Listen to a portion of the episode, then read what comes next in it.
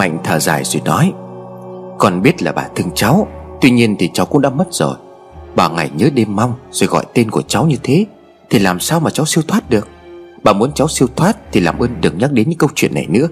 Tất cả coi như là đã chấm dứt từ đây. Bà Mừng chỉ biết giấu những giọt nước mắt đau thương vào trong lòng. Chú Mạnh khó chịu bỏ sang nhà chơi với chú Trường. Hai anh em bàn tán chuyện một hồi rồi ai về nhà nấy. Cô Thiêm vợ của chú Trường thắc mắc anh Mạnh bàn việc gì với mình mà bí mật thế? Chú Trường chép miệng rồi đáp, Chuyện của đàn ông ấy mà, Mấy phụ nữ xen vào làm cái gì? Mình ra khóa cổng rồi đi ngủ sớm đi. Sang tuần nhà mình đi đảo ao nuôi ba ba. Cô Thiêm sửng sốt nói, Sao đang yên đang lành, Nhà mình lại đi đào ao? Ở đây người ta còn lấp đi không được, Nhà mình lại đào lên làm gì?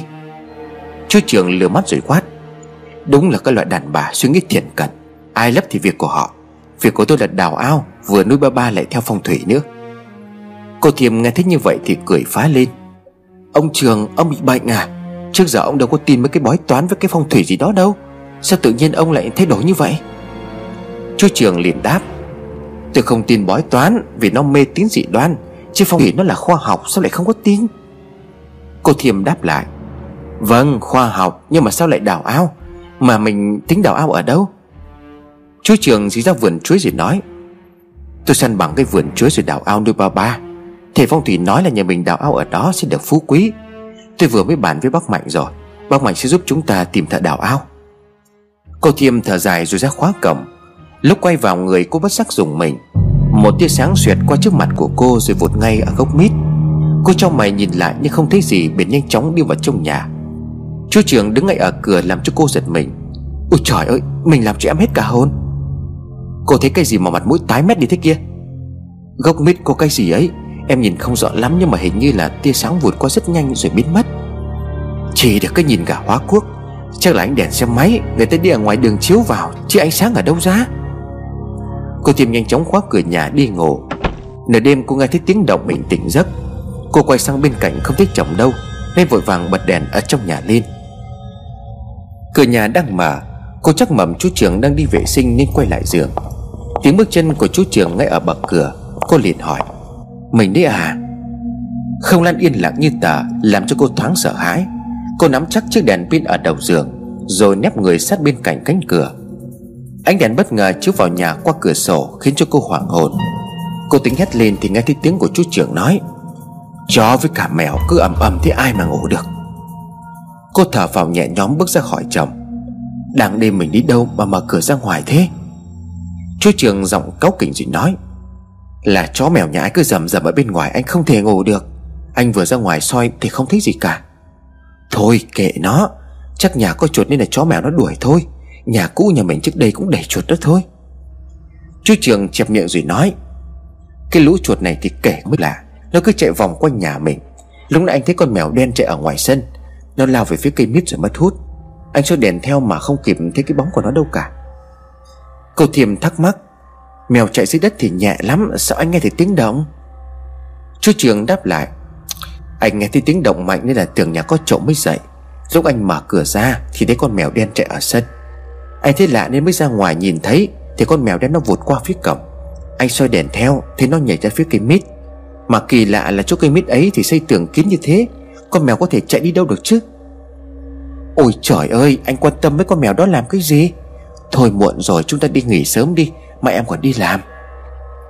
Chú trường lên giường nhưng không tài nào có thể chợp mắt, Do hình ảnh con mèo kỳ lạ cứ chập chờn trong tâm trí. Rất lâu sau chú chìm vào trong giấc ngủ, thì lại bị tiếng động làm cho tỉnh giấc. Chú mở mắt ra bắt gặp ngay hình ảnh thằng Tú Đang đứng ngay dưới chân giường nhìn chằm chằm vào chú.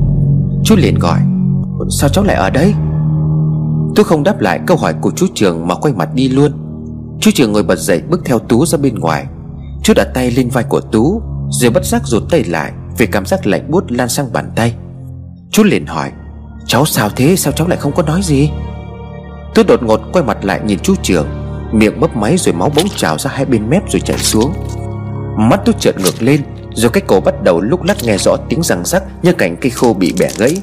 Chú trưởng lúc này bị giật mình Chú lùi lại phía sau rồi nói Cháu, cháu là ma sao?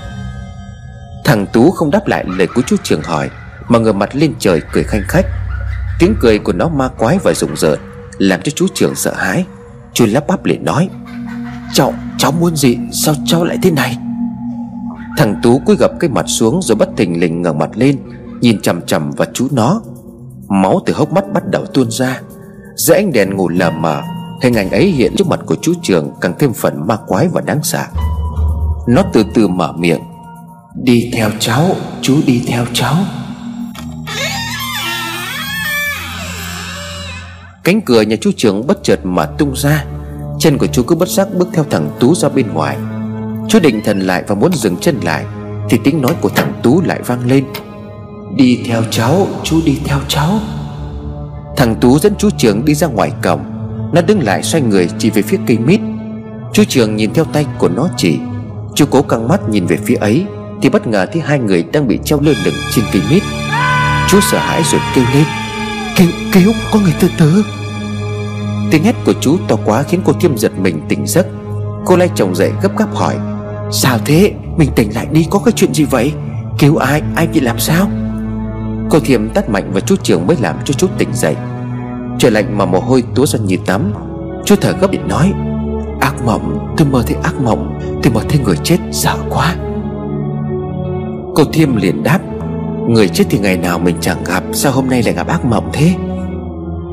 Sợ quá, Tôi thấy người treo cổ ở ngay cây mít trong vườn nhà mình, Không phải là một người mà là hai người mình à Tôi sợ lắm.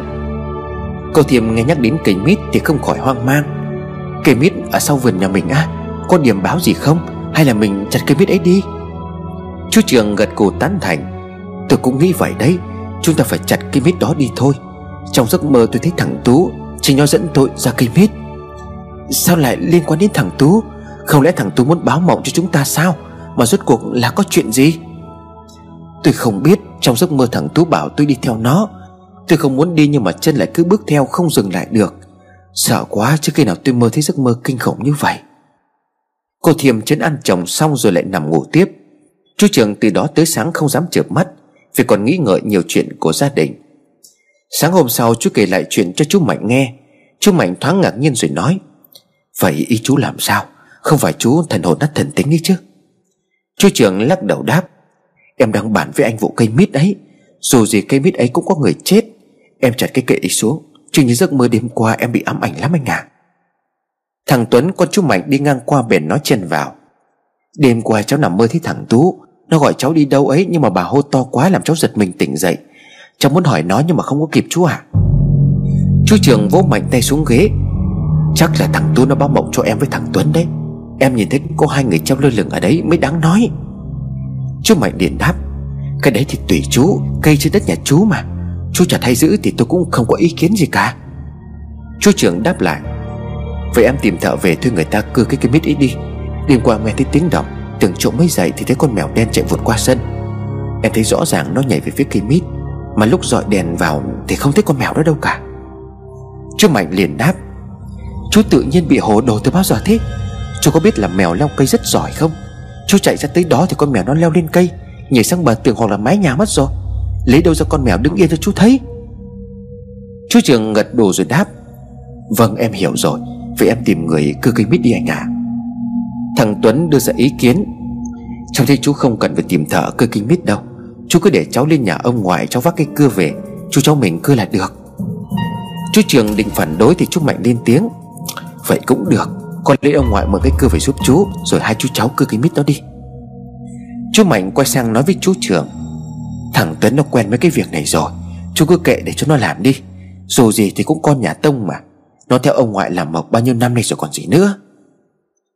Bà Mừng nghe thích như vậy thì phản đối. Không được đâu Chẳng phải trước đây nhà cô An Cũng đã thuê thợ đến chặt cây mít đó mà không có được hay sao? Mẹ chỉ sợ cây lâu năm nó lại có linh tính. Mình chặt đi mạo phạm thì họ vô đương trí. Chú Mạnh đáp, Mẹ cứ hay lo cái việc không đâu. Thì những cái cây lâu năm ở ngoài rừng Người ta vẫn chặt về làm nhà cửa thì có sao đâu. Đám thợ nhà cô An thuê về làm ăn không có cẩn thận, Mới xảy ra chuyện, Chứ bình thường thì chả có cái chuyện gì cả. Nhưng mà mẹ thấy cây cao bóng cả, Người ta kiêng chặt phá.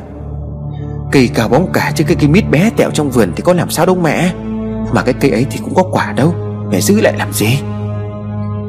Thằng Tuấn nói xen vào, Bà cứ để yên cho cháu cưa cho bà xem. Cháu lấy cưa của ông ngoại cháu đem về cưa một vèo là xong ấy mà. Chú trưởng đáp lại, Vậy cháu mượn về sớm đi, Chiều nay chú đi chợ Nên là sáng mai hai chú cháu mình cưa cho xong. Thằng Tuấn nhanh nhẹn lấy xe sang nhà ông ngoại Mượn cái cưa về. Nó hăm hở vác cưa sang nhà chú trưởng Chú trưởng đang lúi húi nối dây điện Từ trong nhà ra ngoài cây mít. Tuấn vui vẻ nói, Có cây mít bé tí này mình cháu làm một chốc là xong. Mấy anh thợ lần trước đúng là ăn hại chú à? Chú trưởng cười vui vẻ rồi nói, Cháu của chú thì chuẩn của chuẩn rồi. Chú nối dây xong rồi đây. Giờ phải nhờ tay nghề của cháu vậy. Tuấn vinh mặt lên đáp lại, Chuyện nhỏ như con thỏ mà chú, Nhưng mà chú phải tìm cái dây điện to một chút, Không là cháu sợ lại chập điện mất thôi. Chú trường đáp lại Chú phải mượn ổ điện của nhà hàn sắt đấy. Dây điện này người ta dùng máy cắt và máy hàn được, Thì mấy cái cưa nhỏ như thế chắc không có vấn đề gì đâu. Mà điện này không qua cầu dao Chú nói với ổ điện lưới trực tiếp đấy, Cháu yên tâm đi. Tuấn nhanh nhẹn sách cưa cắm vào ổ điện, Nhắm vào hướng cảnh bà cưa. Tiếng cưa xoèn xoẹt cắt vào cành mít trên cao nghe chói tai.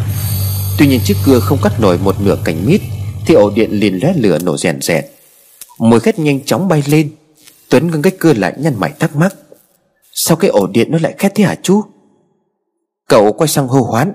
Chú Trường ngắt ổ điện ra khỏi ổ cắm đi, Cháu sợ bị chập mất Chú Trường nghe thấy Tuấn nói như vậy Thì lóng ngóng trượt chân ngã sóng xoài trên nền đất. Kéo cả cái ghế của Tuấn đang đứng đổ ập xuống, Làm cho Tuấn chế với ngã chồng lên người của chú Trường. Hai chú cháu ngã đổ sập lên nhau, Nằm đè lên ổ điện vẫn đang diền dẹt nổ. Tai nạn điện giật thương tâm, Đã lấy đi cả hai mạng người ngay tại gốc cây mít oan nghiệt này. Bà Mừng nghe hàng xóm hô hoán chạy vội sang, Thì thấy con trai và cháu đã bị điện giật tím đen cả người. Mọi người đã ngắt dòng điện rồi hô nhau đi cấp cứu. Đáng tiếc cả chú Trường và Tuấn đều không qua khỏi. Bà Mừng đau đớn gào lên thảm thiết, Rồi ngất lịm.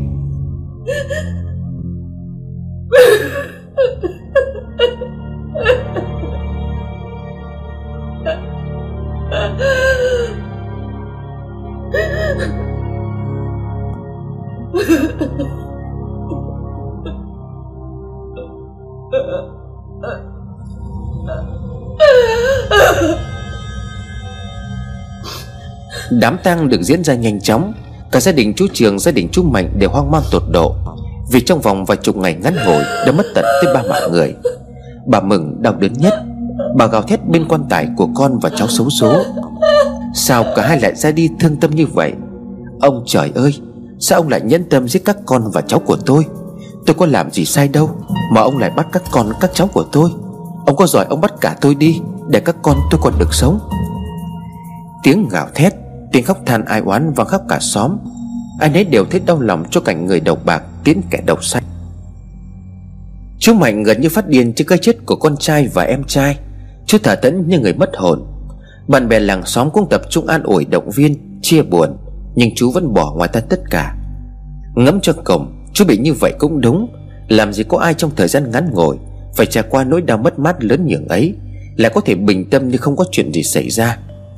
Sự việc đi qua sau khi cúng tuần đầu cho con và cháu, Bà Mừng nhất mực yêu cầu chú Mạnh Tìm thầy về lập đàn cắt dây oan nghiệt chướng. Chú Mạnh mặc dù không tin mấy chuyện ma quỷ, Nhưng cũng không phản ứng gai gắt như trước. Tuy nhiên, chú lại cấm vợ không cho phép mời thầy mo về nhà làm lễ.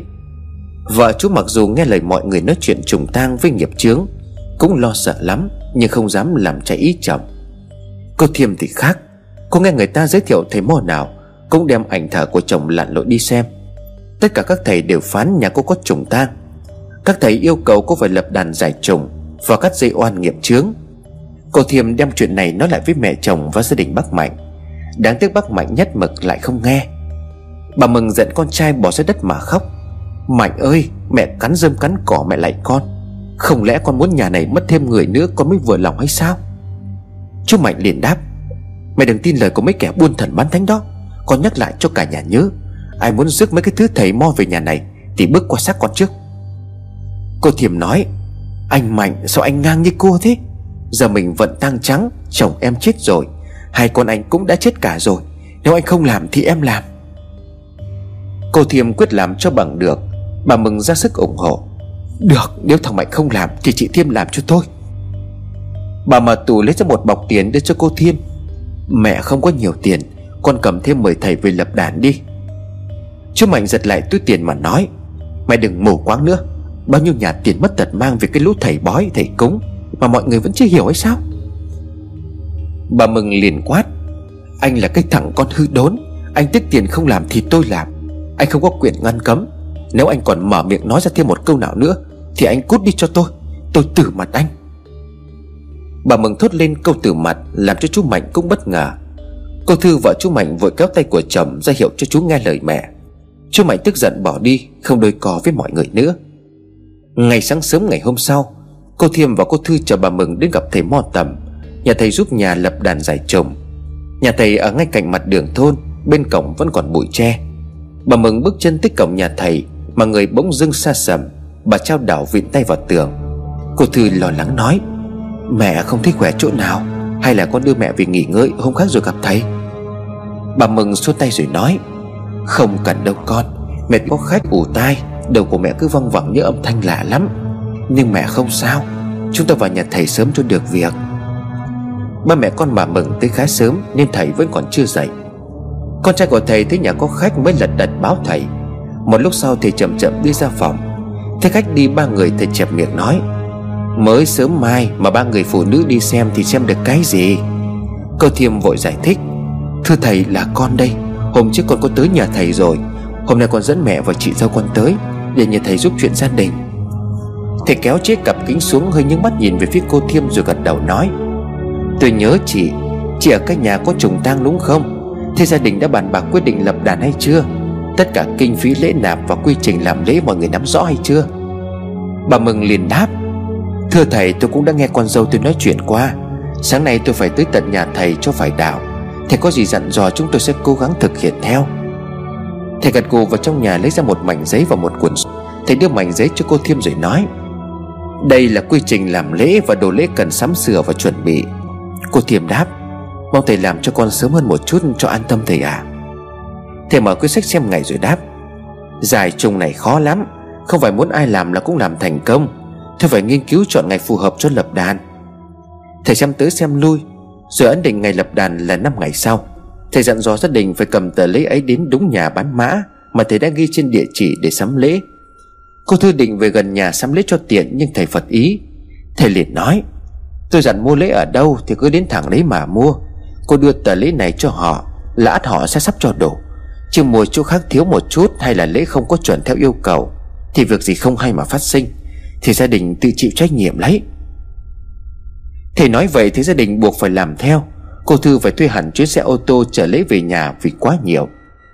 Sau khi gia đình quyết mời thầy đến làm lễ giải trùm Thì cô Thiêm hay nằm mơ thấy giấc mơ lạ. Trong giấc mơ cô nghe thấy có tiếng người gào thét rất thê thảm. Bao nhiêu lần cô giật mình giữa đêm lạnh mà toát mồ hôi. Cô lặng lặng ra bàn thờ chú trường thắp hương khấn lạnh. Chú sống khôn thác thiêng phù hộ cho gia đình may mắn Qua được tai kiếp này. Từ lúc cô nghe thấy thầy phán trùng tang Cô sợ hãi vô cùng vì cô lo cho tính mạng của thằng Long. Chồng cô không may chết oan nghiệt. Nếu con trai của cô lại không may bị trùng bắt, Chắc cô thắt cổ tự vẫn cho xong, Chứ không còn thiết sống nữa. Các con của cô ở nhà với cô vài ngày, Rồi lại tiếp tục đến trường học. Riêng thằng Long đã trở lại bình thường, Nhưng nghe tin bố và anh Tuấn chết do điện giật, Lại trở nên điên loạn. Bác sĩ phải tăng liều thuốc an thần cho cậu. Cô Thiêm lo sợ con trai sẽ bị hoảng loạn nên nhờ bác giữ lại Sài Gòn, Chứ không cho về nhà làm lễ giải trùng cùng mọi người. Ngày lập đàn giải trùng, chú Mạnh quyết không ở nhà, Nên bỏ lên cơ quan từ sáng sớm. Thầy Tầm dẫn theo 6 thầy khác đến thẳng nhà cô Thiêm làm lễ. Mọi việc được sắp xếp bạch trí ổn thỏa từ sớm, Nên thầy tới là tiến hành cúng đàn luôn. Cả bảy thầy cũng liên tục từ sáng 12 giờ trưa mới tạm nghỉ. Xác định cô Thiêm chuẩn bị cơm trưa cho các thầy ăn. Rồi tranh thủ nghỉ ngơi một tiếng, Chiều lại tiếp tục cúng bái. Mâm cơm vừa bê lên thầy trợn mắt quát, Sao mấy người lại cho chúng tôi ăn đồ cúng ma? Cô Thư giật mình đáp Dạ thưa thầy, cơm chúng con làm riêng không phải đồ cúng thầy à Thầy lắc đầu rồi nói, Tôi chắc chắn trong mâm cơm này có đồ cúng. Giờ chúng tôi mà ăn Thì chắc chắn chiều không thể làm lễ được. Bà Mừng kéo tay của cô Thư thì thầm, Thầy tinh anh thật đấy con gà kia là đồ cúng, Mẹ đưa cho con chặt. Cô Thư tái mặt nói, Mẹ làm sao vậy? Thầy giận thì phải làm thế nào? Bà Mừng vội nói lớn, Mong thầy thông cảm bỏ quá cho tôi. Tôi già nên là lầm cầm Tôi sẽ bỏ đĩa gà đi ngay thầy à Thầy gật gù rồi nói, Được rồi, bà bỏ gà đi. Thay hết mắm bằng muối ớt cho chúng tôi. Cô Thiêm mừng rỡ ra mặt Chỉ thấy thầy giỏi không? Đến cả mâm cơm có đồ cúng mà thầy còn phát hiện được. Xem chừng việc nhà ta giao cho thầy là yên tâm. Mấy đêm em ngủ mơ toàn thấy ác mộng nên là sợ lắm. Em trông từng ngày cho đến ngày hôm nay. Nói giải chim lỡ mà không có tìm được thầy. Không giải được trùng thì chắc là em chết chứ không muốn sống nữa. Cô Thư đáp lại. Thím đừng có nói gà. Thầy đã ra tay thì chắc chắn là không có chuyện gì đâu. Qua ngày hôm nay thôi, Ngày mai mọi chuyện sẽ trở lại bình thường. Tôi lo cho anh Mạnh lắm. Anh ấy ngang lắm, Lại không tín mấy cái chuyện này. Cô còn con cái chứ tôi hết thật rồi. Giờ anh Mạnh mà gặp sự cố gì nữa, Chắc là tôi không còn tiết sống nữa đâu. Cô Thư vừa nói vừa lấy tay lau nước mắt. Kể từ khi thằng Tú đột ngột qua đời, Cô như một kẻ mất hồn. May mắn có mẹ chồng trò chuyện an ủi, Nên cô cũng bớt đau thương. Vậy mà đùng một cái tin giữa thằng Tuấn điện giật chết, Làm cô thêm một phen bàng hoàng. Bao nhiêu đêm cô khóc lóc vì thương con, Cô cũng lén chồng đi xem thầy bà. Nhưng chồng cô biết lại mắng chửi chỉ chiết, Nên cô cũng không dám cháy ý chồng nữa. Mày thầy cô thím thiêm và mẹ chồng mạnh dạn làm tới, Nên cô còn có chỗ dựa. Bà mừng thương con thương cháu Công sống đau thương lại phấp phỏng lo âu bao nhiêu ngày liền. Bà hay mơ thấy cháu, Nhưng giấc mơ rất mờ nhạt. Bà gần như không nhớ nổi cháu nói gì, Ngoại trừ những câu kêu chết oan Và những lời kêu gào thảm thiết.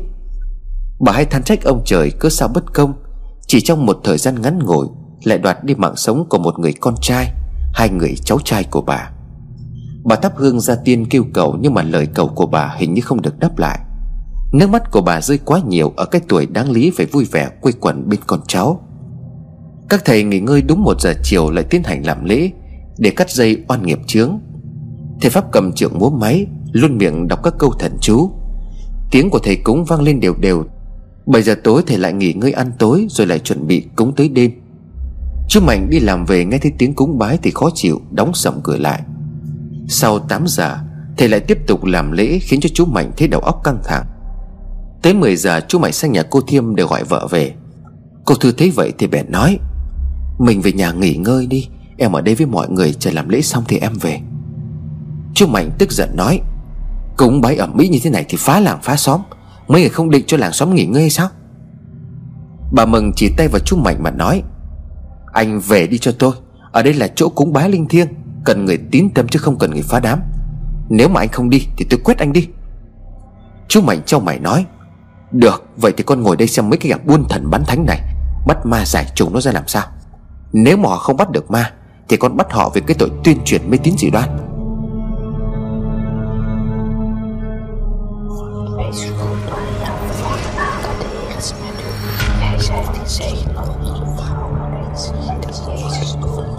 Trời càng ngày càng khuya, Tiếng cúng bái vẫn vang lên đều đều.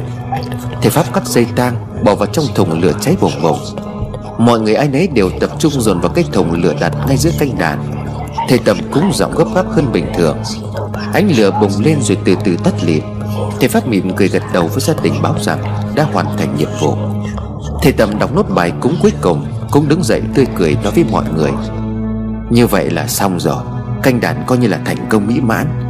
Gia đình muốn kiệu vong người thân lên để nói chuyện hay không? Bà Mừng khóc từ nãy đến giờ nghẹn ngào đáp lại. Gia đình tôi đổ ơn các thầy, Các con và các cháu của tôi sẽ đi đột ngột Không kịp chăn chối điều gì. Nếu mà thầy có thể kiệu vong về làm phúc cho gia đình, Thì chúng tôi đổ ơn thầy nhiều lắm. Thầy gật gù quay vào giữa canh đàn, Gõ mõ rung chuông và xin âm dương. Gió bắt đầu thổi mạnh làm cho nhà bạt Ở giữa sân rung lắc nghiêng ngả.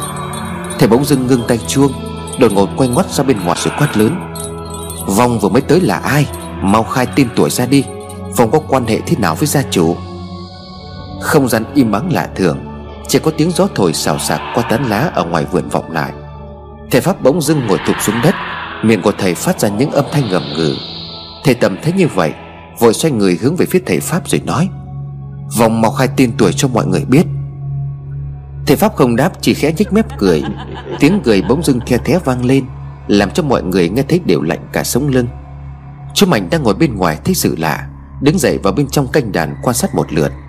Chú nhíu mày định hỏi thầy Pháp, Thì bất chợt thầy ngẩng đầu lên nhìn chằm chằm vào mặt của chú. Ánh mắt của thầy Pháp rực tia đỏ làm chú Mạnh thoáng giật mình, Lùi lại phía sau một bước. Thầy Tầm hơi chuột dạ Bèn lớn tiếng quát. Vòng kia ở đâu tới? Mau khai tên tuổi cho ta biết. Vòng quắc mắt nhìn về phía thầy tầm rồi nghe răng gầm gừ những âm thanh khó nghe, Thầy ông mày nói, Không lẽ là quỷ ư?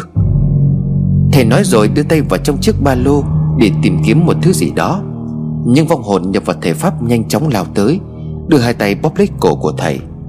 Thầy tầm bị hoảng, Vội giữ chặt cánh tay của thầy pháp lại mà hô hoán, Mau dùng bùa hãm ngay cái vòng đó lại, Nó đang bị phấn khích thái quá. Thầy cố gắng nói thêm nhưng bàn tay siết chặt cổ, Khiến cho thầy không mở miệng nói nổi một câu. Cổ họng của thầy bị siết chặt tới mức không thở nổi. Thầy trợn mắt lên. Năm thầy còn lại thấy vậy, Lập tức rút kiếm vào bộ chấn ma, Để lập trận trục vong ra khỏi thân thể của thầy Pháp. Những lá bùa bị đốt cháy, Rồi bị thả vào trong chậu nước đặt trên bàn tam cấp từ sáng, Được dội thẳng lên người của thầy Pháp. Tiếng của thầy gầm rú giận dữ, Rồi từ từ gục xuống đất. Thầy Tầm bấy giờ được thả lỏng ra sức hít thở lấy dưỡng khí, Thầy mấp máy môi nói, Mau mau lấy nước lạnh rửa mặt cho thầy Pháp. Mọi người cuống cuồng theo lời của thầy Tầm nói, Riêng chú Mạnh thì đứng quan sát động thái của bài thầy Pháp suốt nãy giờ. Chú chậm rãi nói, Vậy là xong rồi sao? Còn mà thì cũng chỉ đến vậy thôi sao? Thầy Tầm đã già lại vừa bị thầy Pháp bóp cổ thở không ra hơi. Nghe thấy chú Mạnh hỏi như vậy mới tức giận nói, Anh hỏi như vậy là có ý gì? Chứ Mạnh khẽ nhếch mép rồi nói, Tôi đang nói mấy người lừa đảo buôn thần bán thánh. Ma quỷ gì chứ? Chẳng qua chỉ là chiêu trò của mấy người, Học móc tiền của những người mê tín mà thôi. Tôi chưa khi nào tin mấy cái trò mèo này Và cũng không bao giờ tin chuyện ma quỷ. Chú Mạnh vừa dứt lời Thì bà Mừng trợn mắt lên la vào chú Mạnh Dùng hết sức siết cổ. Chú Mạnh bất ngờ bị mẹ bóp cổ, Nhưng dùng sức gạt tay của bà Mừng ra rồi gằn giọng nói, Mấy người định làm cái trò gì nữa? Mau dừng lại mấy cái trò ma quỷ này cho tôi. Bà Mừng không hề dừng tay lại, Mà ngáng chân của chú Mạnh làm chú ngã vật xuống đất. Ánh mắt của bà giận dữ, Miệng của bà vang lên những âm thanh hàn hừ từ trong cổ họng. Tay của bà nhanh chóng giữ lấy cổ của chú Mạnh ra sức siết. Chú Mạnh bị đánh bất ngờ Và người đánh lại là mẹ mình, Nên không dám phản đòn, chỉ đưa tay ra đỡ. Chú liền quát lên, Mẹ có thương ngay đi không? Ánh mắt của bà nhìn khác thường, Kèm theo lực của cánh tay, Khiến cho chú Mạnh hơi trột giả Thầy Tầm liền quát to Màu mau nó quay lại rồi. Mau dùng trận pháp bắt lên nó. Nó đang mạnh dần lên đấy. Hai chị em cô Thư và cô Thiêm sợ hãi không dám nhúc nhích. Bảy thầy lập tức đứng dậy lập trận thiên la địa võng Quyết trục và nhốt được vong đang nhập vào bà Mừng lại. Tiếng rít vẫn vang lên đều từ trong cổ họng của bà Mừng. Khuôn mặt của bà bỗng nhìn lạnh lùng và dữ tợn đến lạ. Chú Mạnh còn không khỏi bàng hoàng về sự thay đổi của mẹ mình. Các thầy đọc thần chú liên tục rồi dùng bùa chấn vong. Nhưng lạ thay cái vong ấy không hề nong núng. Nó dường như không hề sợ hãi mấy lá bùa chấn ma của thầy Pháp và thầy Mo. Thầy tầm sau cùng rút thanh kiếm có chỉ chú, Quyết định một nhát chí tử cho cái vong. Cô Thư thấy vậy sợ mẹ mình bị thương, Nên la vào đỡ lấy nhát kiếm. Tuy kiếm không làm cho cô bị thương, Nhưng cô lỡ đà lao thẳng vào người bà Mừng Làm hai mẹ con ngã lăn xuống sân. Chú Mạnh bật dậy đứa mẹ dậy. Bà Mừng thở không ra hơi. Mẹ, mẹ không giữ được tay chân của mình. Có cái gì lạ lắm? Thầy Tầm nhìn khắp xung quanh canh đàn. Thầy thận trọng đưa mắt dò từng ngóc ngách trong sân. Chiếc kiếm phép trên tay của thầy đột nhiên lóe sáng. Thầy bị bàn tay vô hình giữ chặt một tay. Một tay đâm thẳng nhát kiếm về người chú Mạnh. Chú Mạnh bàng hoàng sửng sốt Nhưng nhanh nhẹn tránh sang một bên Và tung một cước đập trúng người của thầy Tầm. Thầy già sức đã yếu Bị trúng một đạp của chú Mạnh. Thì ngã lăn ra khóc sân, Kiếm bị văng ra phía xa. Thầy Pháp thấy vậy nhấc vội cây trượng lao thẳng về phía thanh kiếm. Thanh kiếm rung lên rồi nằm im bặt dưới trượng của thầy. Thầy cũng khác vội đưa lấy thầy Tầm rồi hỏi, Thầy sao rồi? Chúng ta có chấn nổi nó không? Thầy Tầm đưa bàn tay gầy guộc, Quệt những vết máu rơm rớm trên miệng mà thở hắt mạnh. Nó không sợ bùa chú của tôi, Các thầy dùng cách khác đi. Thầy Pháp giơ tay cây trưởng lên liền hô lớn Ma quỷ nơi nào về đây làm loạn. Mà mau báo tên tuổi, Rồi theo ta tu đạo siêu thoát vào kiếp nhân sinh. Nếu ngươi không ngoan ngoãn nghe lời, Ta sẽ dùng trượng này đến cho ngươi tiêu tan. Đời đời kiếp kiếp không thể siêu sinh. Không gian trở lại vẻ yên lặng vốn có, Thầy Tầm bất ngờ đứng bật dậy. Đầu của thầy hơi lắc nghiêng về một phía. Cái cổ của thầy nhìn có vẻ lỏng lẻo, Giống hệt như cái xác bị ngẹo đầu. Anh ấy nhìn cảnh tượng ấy đều kinh hoàng và sợ hãi. Bà Mừng liền thốt lên. Lúc nãy mẹ cũng có cảm giác cái đầu nó muốn gãy khỏi cổ thế. Không lẽ con ma nó lại nhập vào thầy tầm rồi ư? Tất thầy nghe lời của bà Mừng nói lại thêm phần sợ hãi. Chú Mạnh giơ nắm đấm lao thẳng với phía thầy tầm rồi hô lớn. Tôi đánh cho ông lòi con ma ra thì thôi. Chú vừa dứt lời Thì nắm đấm cũng vùng trúng vào mặt của thầy tầm, Làm cho thầy một lần nữa ngã lăn lồng lốc ra sân. Lần này thầy không còn sức mà ngồi dậy nữa. Mấy thầy mo chạy tới đỡ lấy thầy tầm và quát chú Mạnh. Anh kia, anh có phải là người không vậy? Sao anh lại ra tay đánh một ông già như thế? Chú Mạnh liền quát. Kẻ nào làm ma làm quỷ ở chỗ này, Tôi đánh cho không thấy đường mà chạy. Thầy tầm run rẩy đôi tay, Miệng thều thảo nói. Đi, chúng ta không đủ sức trận đấu này. Tôi đuối rồi, nó mạnh lắm. Không dễ như là tôi nghĩ. Các thầy nghe vậy thì thoáng chốc kinh ngạc. Cô Thiêm vội vã hỏi thầy. Thầy ơi, thầy nói vậy là sao? Bảy thầy lập đàn cúng từ sáng đến giờ Mà không giải nổi chung hay sao? Thầy Tầm nói giọng rất nhỏ. Chồng là một chuyện Mà ám lại là một chuyện khác. Sức tôi có hạn, Tôi không giúp được gia đình cô lần này rồi. Nó mạnh lắm, Mọi người nên tìm thầy khác tới giúp thì hơn. Cô Thư cũng vội nói, Vậy là thầy đem con bỏ chợ hay sao? Gia đình tôi mất cả đống tiền đống của vào cái canh đàn này. Các thầy không thể nói bỏ là bỏ được. Thầy Tầm phát tay liền nói, Trả lại, Tôi trả lại tiền cho gia đình, Tôi không làm vụ này. Tôi làm tiếp sẽ không sống nổi mà về nhà đâu. Thầy nói rồi rút tiền trong ba lô ra Và đưa trả lại cho cô Thiêm. Đây là số tiền cô đã đặt lễ, Tôi gửi lại cho cô hết. Chúng tôi xin lỗi vì không giúp được. Chú Mạnh tức giận nói, Hóa ra cũng chỉ là một đám người lừa bịp, Thật khen thay cho bộ mặt giả tạo Trở mặt như là trở bàn tay của mấy người. Các thầy không ai bảo ai, Nhanh chóng thu dọn đồ đạc rời khỏi nhà cô Thiêm. Bà Mừng vừa thêm phần lo lắng mà than trời. Ông trời ơi, Gia đình tôi đã tạo nghiệp gì Mà ông hành hạ chúng tôi thế này? Chú Mạnh bây giờ mới đáp. Còn đã khuyên can nhưng mà không ai chịu nghe. Chỉ giỏi nghe lời cái bọn lừa bịp thôi. Giờ cháy nhà mới ra mặt chuột rồi đấy. Bà Mừng tức giận rồi nói. Anh không thấy hay sao mà còn nói như vậy? Thế chuyện vong nhập anh cũng nhìn tận mắt là giả được hay sao? Chú Mạnh đáp. Lừa bịp tất cả chỉ là chiêu trò mà thôi. Chẳng có cái gì là ma quái ở đây cả. Cô Thiềm nghe thích như vậy thì bèn hỏi, Nếu mà vong nhập vào người khác Thì có thể anh không tin. Vậy anh giải thích hành động kỳ lạ của mẹ là sao? Chú Mạnh trả lời, Chẳng có cái gì kỳ lạ hết, Là mẹ tin quá mới bị người ta thôi miên mà thôi. Chiêu trò này nghiệp vụ của chúng tôi nhìn thấy là ra ngay Thiếm không cần phải nhắc, Dẹp hết đi cho tôi, Toàn cái trò lừa bịp lừa đảo. Cô Thiêm chẹp miệng ngao ngán nhìn lại cả canh đàn răng dở Mà lòng lại dâng lên nỗi lo âu khó tả. Cô Thư thì nhanh tay dọn dẹp gọn gàng lại mọi thứ. Cô vừa làm vừa than, Không ngờ mọi chuyện lại thành ra thế này, Không lẽ không còn cách gì khác hay sao? Cô Thiêm sụt sùi nói, Đến nước này chắc là em bán nhà vào trong Sài Gòn với thằng Long, Chứ ở xa nổi cái đất này. Nhà này chú trưởng mua rồi, Không ai được bán đi đâu hết. Giờ chú ấy không còn, Thì thím càng phải ở đây. Để gần mẹ và anh chị có cái chuyện gì Thì còn quấn túm lấy nhau. Nhưng mà chồng em chết rồi, Nếu ngày ấy anh Trường không có nặng nặng đòi về đây, Thì đâu ra cái nông nỗi này, Em không muốn ở lại đây. Không muốn thì cũng phải à Tôi không đồng ý cho thím bán cái căn nhà Mà chú ấy đã vất vả mua về. Em ở đây sợ lắm, Mấy đêm trước em toàn mơ thấy ác mộng. Cô Thư cũng buột miệng nói, Chả riêng gì cô đâu, Anh Mạnh dạo này cũng hay mơ mộng gào thét giữa đêm lắm. Tôi lo tới mất ăn mất ngủ Chứ chả an yên gì cả. Chú Mạnh thấy vợ nói như vậy Thì tức giận nói, Cô ăn nói linh tinh cái gì thế?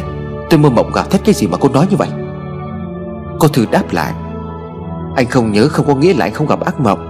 Đêm anh nhảy ra khỏi giường hét lên đầm ý, Làm cho mẹ cũng không ngủ được. Anh có biết là bao đêm em phải vất vả lắm Mới giết được anh hay không? Anh luôn miệng gọi hết thằng Tú đến thằng Tuấn. Chú Mạnh nhăn mặt cau có nói, Tầm bậy, Đừng có nói linh tinh, Mau đi dọn đi còn nghỉ Đừng có làm ảnh hưởng đến làng xóm láng giềng nghỉ ngơi. Tôi chẳng bao giờ điên khổng tới mức mà nửa đêm Còn bật dậy để gọi tên con như vậy. Cô Thiềm đang dọn dẹp bàn tam cấp Thì bất giác cơn gió lạnh lùa vào, Khiến cho cô lạnh sống lưng. Cô quay ngoắt lại phía sau lưng mình Thì chột dạ hỏi, Mọi người có thấy gió không? Sao tự nhiên em thấy nổi cả gai ốc lên vậy? Chú Mạnh đập tay xuống ghế rồi nói, Có cái gì mà cô phải sợ Nếu mà cô sợ thì sang ngủ với chị dâu đi. Bên này tôi ngủ và trông cho. Mà quỷ không có sợ Tôi sợ trộm nó khuôn hết cái đống đổ thở kia, Thì mai cô đền cả mớ tiền đấy. Bà Mừng ngồi bần thần nãy giờ, Thất thiểu đứng dậy dục con dâu. Chuyện đã lỡ rồi, Hai con dọn lại rồi còn tranh thủ nghỉ ngơi. Bên này anh Mạnh thích chồng Thì cứ để anh ấy trông. Cô Thư phản đối, Không được đâu mẹ ơi, Ngồi như anh Mạnh đụng chúng con ma kia thì sao, Con lo. Chú Mạnh liền gắt, Lo cái gì mà lo, Tôi cũng muốn một lần được chứng kiến. Cái cảnh con ma ấy nó ra làm sao? Nhưng mà Không có nhưng với nhị gì cả, Tất cả về ngồi cho tôi. Nếu mà có mà thật thì tôi sẽ bắt nó, Nếu mà không bắt được thì mai tôi không còn làm công an nữa. Chú Mạnh nói giọng gắt gỏng, Bà Mừng chỉ biết quay mặt lau giọng nước mắt. Bà dục các con về nhà đi ngủ. Chú Mạnh một mình ở lại ngôi nhà, Với nhiệm vụ trong cả đống đồ thuê lập canh đàn, Còn bầy ngập ở ngoài sân.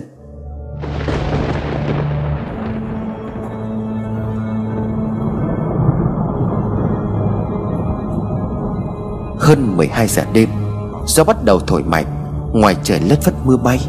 Một mình chú Bắc ở lại căn nhà oan nghiệt. Đêm như dài hơn, Chú Mạnh tự nhiên không ngủ nổi, Mà ngồi bật dậy hút vài điếu thuốc. Bảo thuốc cứ vơi dần, Trời mưa càng lúc càng nặng hạt. Sớm chớp nhì nhằng y như cái đêm mưa bão Mà chú Nam đột ngột ra đi. Sáng ngày hôm sau, Trời chưa tạnh mưa, Cô Thư đã sang gọi chú Mạnh về ăn sáng chuẩn bị đi làm. Cô vừa mở cổng ra thì hình ảnh chú Mạnh đang lơ lửng trong cổ trên cây mít Làm cho cô sợ hãi đến ngất lịm Vừa hay hàng xóm nhà cô cũng đi tới Thấy cô như vậy thì vội vàng lao vào Hô hoán mọi người cấp cứu. Bà Mừng và cô Thư bên nhà nghe tiếng hô hoán cũng chạy vội sang. Mọi người lo nâng đỡ cô Thư dậy. Bà Mừng nhìn về phía cây mít mà gào lên đau đớn. Mạnh ơi Sao con lại dại dột thế hả con? Người hàng xóm đang dìu cô Thiêm vội vàng nhìn về phía cây mít thì cũng sốc tới suýt nước thả tay làm ngã cô Thư. Chuyện, chuyện gì thế này? Sao anh Mạnh lại treo cổ tự tử Trúng cái chỗ mà anh Nam chết lần trước? Bà mừng già chân tay run rẩy Đang cố leo qua lan can để ôm lấy xác của chú Mạnh Đang còn lơ lửng trên cành còn sót lại trên cây mít oan nghiệt. Môi của bà bấp máy những câu gọi đau thương xé tim gan. Cô Thiêm sợ hãi cũng run rẩy Đeo vội lấy mẹ chồng rồi nói Mẹ ơi mẹ bình tĩnh lại đi mẹ. Bà mừng để cô Thiêm ra mà gào thét. Tránh tránh ra, Mẹ phải cứu con trai của mẹ. Mạnh ơi, sao con lại làm thế hả con? Con giết chết mẹ rồi con ơi. Bà ôm lấy phần ngang hông của chú mà khóc. Tay của bà đập mạnh vào cái xác chết của chú Mạnh, Đã lạnh cứng, không còn phản ứng. Trời ơi, thằng con bất hiếu của tôi, Sao nó lại dại dột thế này hả con? Con muốn mẹ sống sao đây? Cô Thư đã tỉnh dậy nhưng hình ảnh chú Mạnh lơ lửng trên cành nít Làm cho cô hoảng loạn gào thét Rồi lại ngất lịm đi. Có lẽ nỗi đau lớn nhất dành cho cô khi trong vài tháng Đã mất đi tất cả những người thân yêu. Ngày Tú mất, Cô đã khóc ngất lên ngất xuống. Ngày Tuấn mất, cô cũng không muốn tỉnh Nước mắt quyện vào nhau mặn chát mà xót tận tâm can. Giờ đến lượt chú Mạnh, Người chồng của cô mất. Người đầu ấp tay gối của cô Cũng bỏ đi đột ngột làm cô điên dại. Không ai thấy nước mắt của cô rơi. Bởi có lẽ nỗi đau là quá lớn. Cô đã cản nước mắt cho những người thân yêu của mình. Hàng xóm báo công an, Họ tới kiểm tra hiện trường và kết luận Chú Mạnh là treo cổ tự tử. Cái chết của chú Mạnh được kết luận y chang cái chết của chú Nam ngày nào, Khiến cho mọi người không khỏi hoang mang. Sợi dây thòng lọng được tháo ra cũng nhanh chóng được tẩm xăng và đốt. Sợi dây của chú Mạnh dùng treo cổ, Cũng giống y sợi dây mà chú Nam đã dùng treo cổ khi xưa. Hàng xóm giúp gia đình bà Mừng đốt sợi dây Mà còn kinh ngạc vì sự trùng hợp đến kỳ lạ. Mọi sự đồn thổi lại bắt đầu bùng lên Và dẫn dắt câu chuyện theo hướng ma quỷ dị thường khác.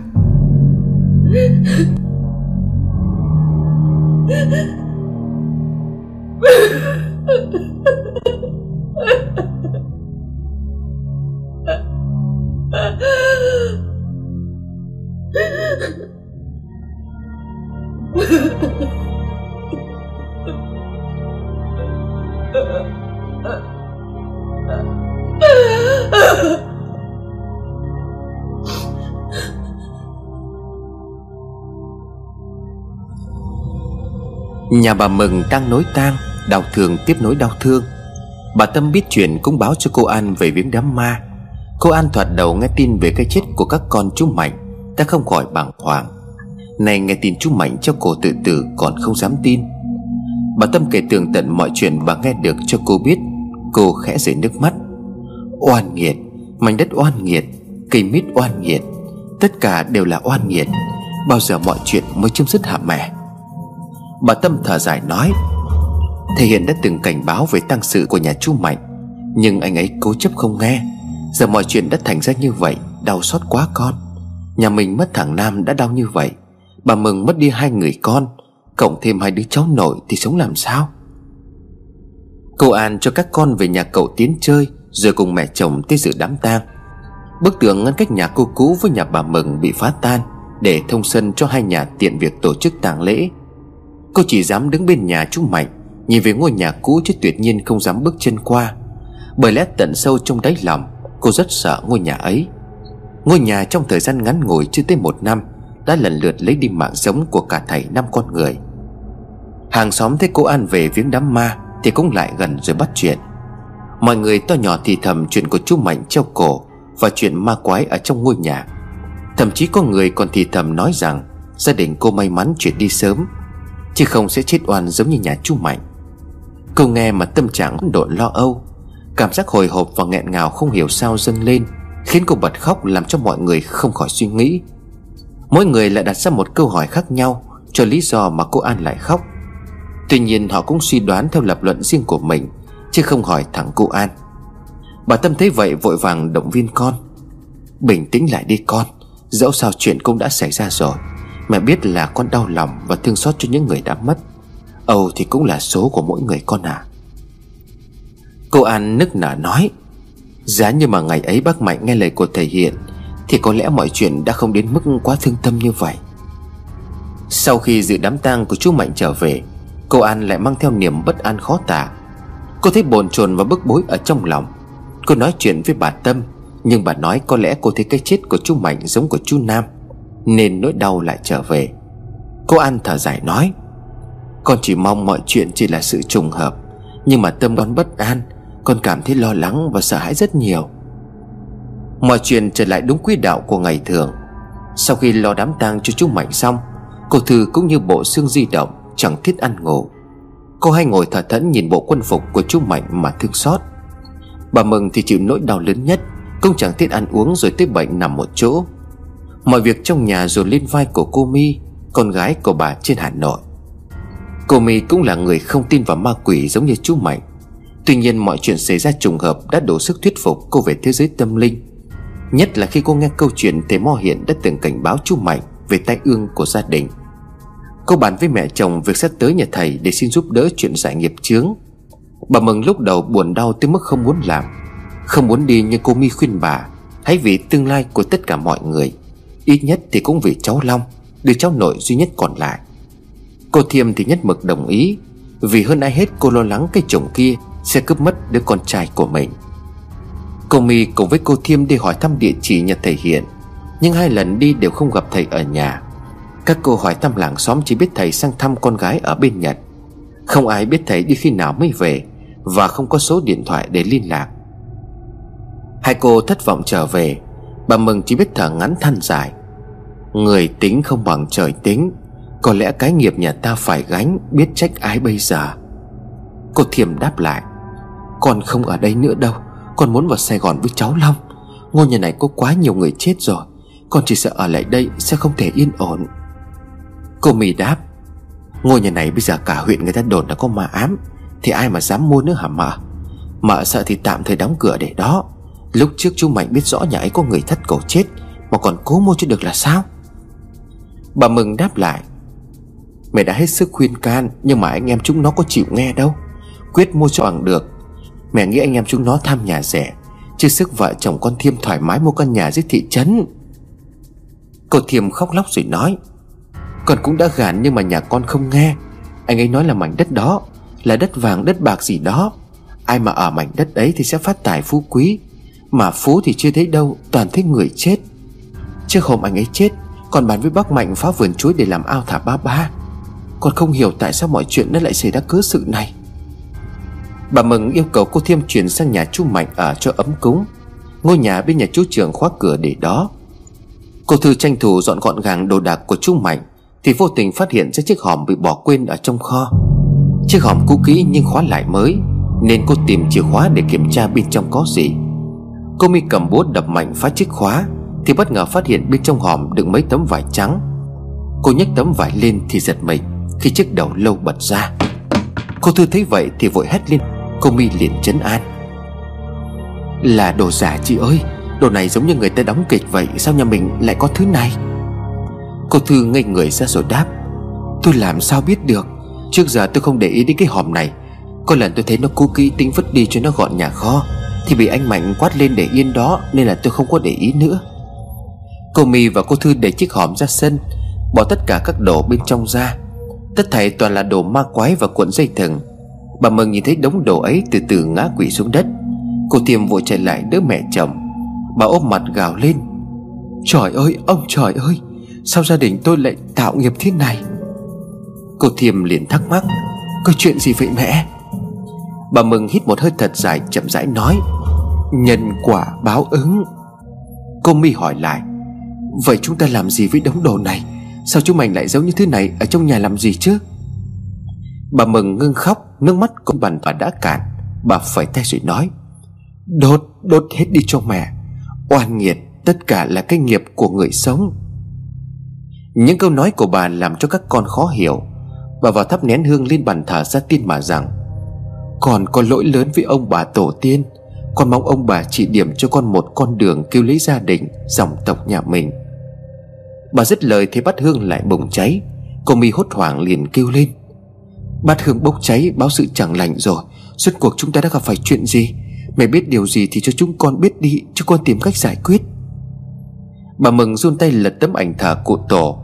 Rút ra một tấm sổ cũ kỹ. Bà đưa cho cô mi rồi nói Con xem đi rồi tự hiểu. Cô mi lật cuốn sổ nhỏ Thì có một tờ giấy gấp kẹp bốn trong cuốn sổ rơi ra.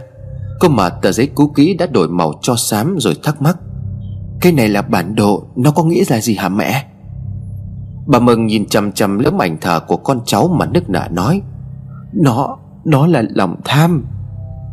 Cô Thiềm cũng lấy tờ bản đồ ra xem rồi khẽ trong mày.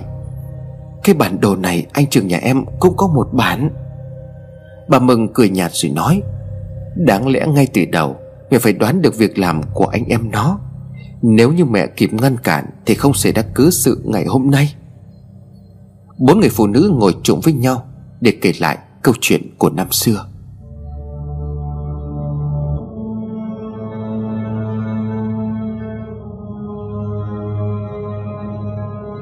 Thời bà Mừng về làm dâu, Đã nghe các ông truyền lại rằng, Trên giải đất này có chứa một hầm gia tài quý.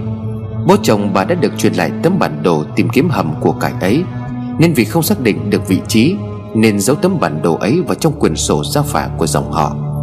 Bà cũng quên lãng mất chuyện ấy cho đến tận ngày hôm nay. Cô Mỹ thắc mắc, Vậy chuyện này thì liên quan gì đến cái chết của các anh và các cháu?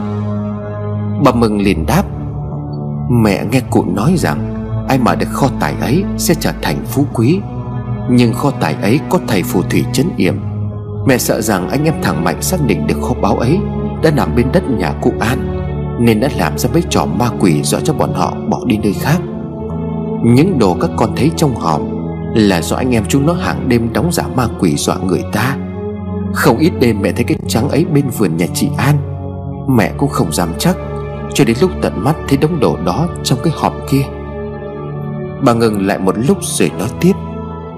Có khi nào tụi nó làm gì động tới Long Mạnh Hay mạo phạm thánh thần thổ địa Mà bị trách phạt không các con? Thằng Mạnh không bao giờ dại dột Mà tự treo cổ trên cây mít như thế. Mẹ tin chắc chắn nó bị thế lực nào đó sai khiến, Làm cho nó mất đi lý trí. Nhà mình đêm lập đàn Các con thấy ma quỷ đã hiện về. Chắc chắn nó đã nhập vào thằng Mạnh, Khiến nó không làm chủ được hành động. Mọi người nghe bà Mừng phân tích, Ai nấy đều hoảng sợ Bao nhiêu câu hỏi được đưa ra mà không có lời giải đáp. Sau cùng các cô quyết định đi tìm thầy gọi vong những người đã khuất lên để trò chuyện, Hỏi han chính xác sự tình. Cô Thư và cô Thiêm hãy ai giới thiệu, Chỗ nào có điện âm linh thiêng Thì cũng tới đặt lễ nhờ thầy xem giúp. Nhưng các thầy nói không thể gọi vong lên được. Thầy cũng không giải thích được nguyên do tại sao, Làm cho mọi người thêm phần lo lắng. Sự việc cứ như vậy kéo dài tới tận ngày làm lễ 49 ngày cho chú Mạnh. Ngày nào mọi người đều sống trong lo sợ, Không may sẽ có người lại nối tang theo người đã khuất. Ngày làm lễ 49 cho chú Mạnh, Ba thầy cúng được mời tới để lập đàn cắt dây tang. Thầy nói chú Mạnh chết giờ xấu Nên ảnh hưởng tới cả gia đình. Thầy cố gắng gọi vong mà không được, Nên làm lễ xin âm dương cũng không xong. Thầy càng cố gắng thì lại càng bế tắc, Nên khuyên gia đình tìm thầy cao tay hơn Để giải nghiệp chướng cho gia đình. Bà mừng buồn tới đổ bệnh Bà nằm mơ thấy chồng bà nắm tay của bà Đi đến một nơi rất quen thuộc, Nhưng tựa hồ lại rất lạ. Bà cố nhớ lại vị trí ông dẫn bà tới nhưng không được. Tỉnh dậy bà không kể lại cho các con nghe. Bà tự nhủ có lẽ ông tới đón bà Để đi đoàn tụ dưới suối vàng, Nên đã chuẩn bị dặn dò các con mọi chuyện lớn nhỏ ở trong nhà. Cô Thiêm thấy sự lạ dò hỏi, Mẹ có chuyện gì giấu chúng con phải không? Mấy hôm nay con thấy mẹ lạ lắm. Mẹ cứ không nói không rằng như thế, Con không an tâm làm việc. Bà Mừng không đáp lại lời con dâu. Cô Thiêm lo lắng mới điện thoại báo cho cô Mỹ về nhà gấp. Cô Mỹ khuyên can và khéo léo gợi chuyện, Bà mới kể lại giấc mơ lạ. Cô hỏi, Bố con về báo mộng cho mẹ, Có thể là chỉ cho chúng ta một con đường đi mới phải không?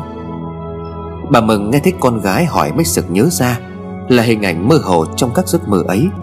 Bà lật đặt ra bàn thờ thắp nén hương cho chồng rồi hỏi Ông ơi, ông thương tôi, Thương con thương cháu, Thì ông cho tôi biết chúng tôi phải làm gì bây giờ?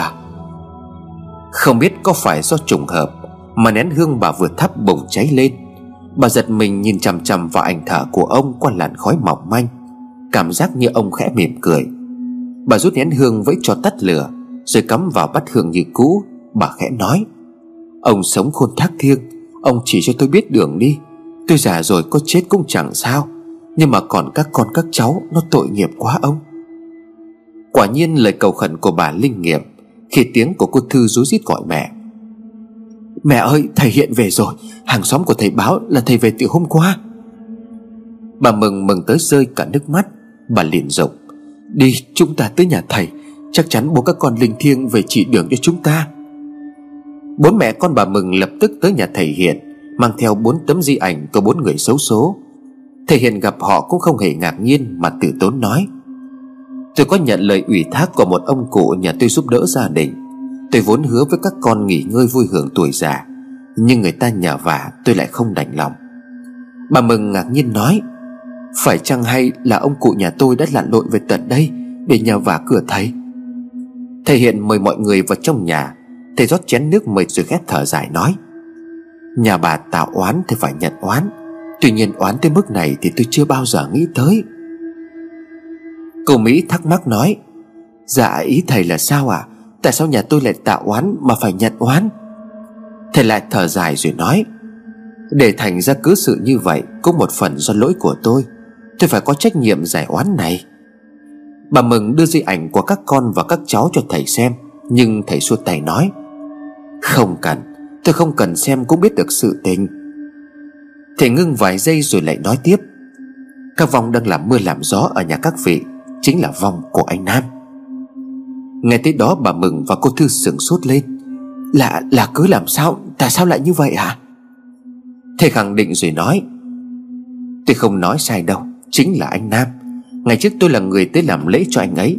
Chính tôi là người đón anh ấy đi tu đạo siêu sinh. Anh ấy tỏ vẻ rất ngoan ngoãn, Thực chất là hỏng mắt của tôi. Tôi chủ quan tin tưởng đưa anh ấy lên chùa, Nhưng anh ấy đã trốn về nhà ngủ ngay ở cây mít. Bà Mừng nói, Nhưng tại sao cậu ấy lại hạ các con và các cháu của tôi? Thầy lắc đầu rồi đáp, Là báo oán, Các con của bà đã gây oán nên bị báo oán. Đầu óc mọi người như mơ hồ về chuyện thầy Hiện vừa nói. Cô Thiêm hỏi, Rốt cuộc mọi chuyện là như thế nào ạ? À? Thầy kể cho chúng con nghe ngọn ngành câu chuyện Chứ thầy cứ úp mở như vậy, Chúng con càng lúc càng dối Thầy lại thở dài rồi đáp, Ông cụ nhờ và tôi chỉ nói rằng, Các con của ông tạo nghiệp liên quan đến cái chết của anh Nam, Nên bị vong oán. Cụ thể làm sao Thì buộc phải tìm gia đình của anh Nam. Chỉ có họ mới giúp chúng ta Giải được nút thắt này mà thôi. Bà Mừng thắc mắc, Nhà anh Nam với nhà tôi trước giờ là chỗ quen biết, Sao anh ấy lại oán các con của tôi? Tôi được báo rằng con của bà trực tiếp gây ra cái chết cho anh Nam. Đó là nguồn cơn của mọi chuyện thương tâm sau này. Tất cả mọi người bị giật mình bởi câu nói của thầy Hiền. Cô Thiềm lắp bắp nói Chuyện, chuyện này không thể. Chồng con là bác sĩ cứu người Chưa khi nào gây ra cái chết cho ai cả. Bà Mừng cũng đáp lại Thằng Mạnh nhà tôi làm công an Thằng Trường nhà tôi làm bác sĩ Sao tụi nó lại gây ra cái chết của Nam? Anh ấy không phải là treo cổ tự tử hay sao? Tôi càng nghe thầy nói lại càng dối Thầy chậm rãi rồi nói, Ai cũng nghĩ là như vậy. Duy có người trong cuộc mới biết được sự thật là thế nào. Chúng ta cần gọi Vong lên để hỏi chuyện, Thì xót tỏ tưởng mọi chuyện thôi. Bà Mừng quay sang nhìn các con rồi đáp, Chẳng giấu gì thầy, Chúng tôi đã tìm rất nhiều thầy, Nhưng mà không ai gọi được vong các con, các cháu tôi lên cả. Thầy gật gù rồi đáp, Phải rồi là do tôi làm bùa chấn ma chôn ở bốn góc vườn. Anh Nam này rất thông minh. Anh ta không những đánh lừa được tôi, Mà còn mượn tay tôi chấn ma. Thì làm sao vong của con cháu các bà lên được?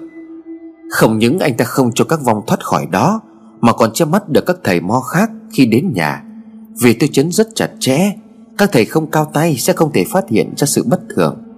Đến bản thân tôi còn bị nó lừa. Cô mì nói Dạ ý thầy là sao à anh ta chết đi nhưng mà mang theo oán hận, Nên đã cố ý sắp xếp mọi việc chu đáo như thế Để nhằm trả thù.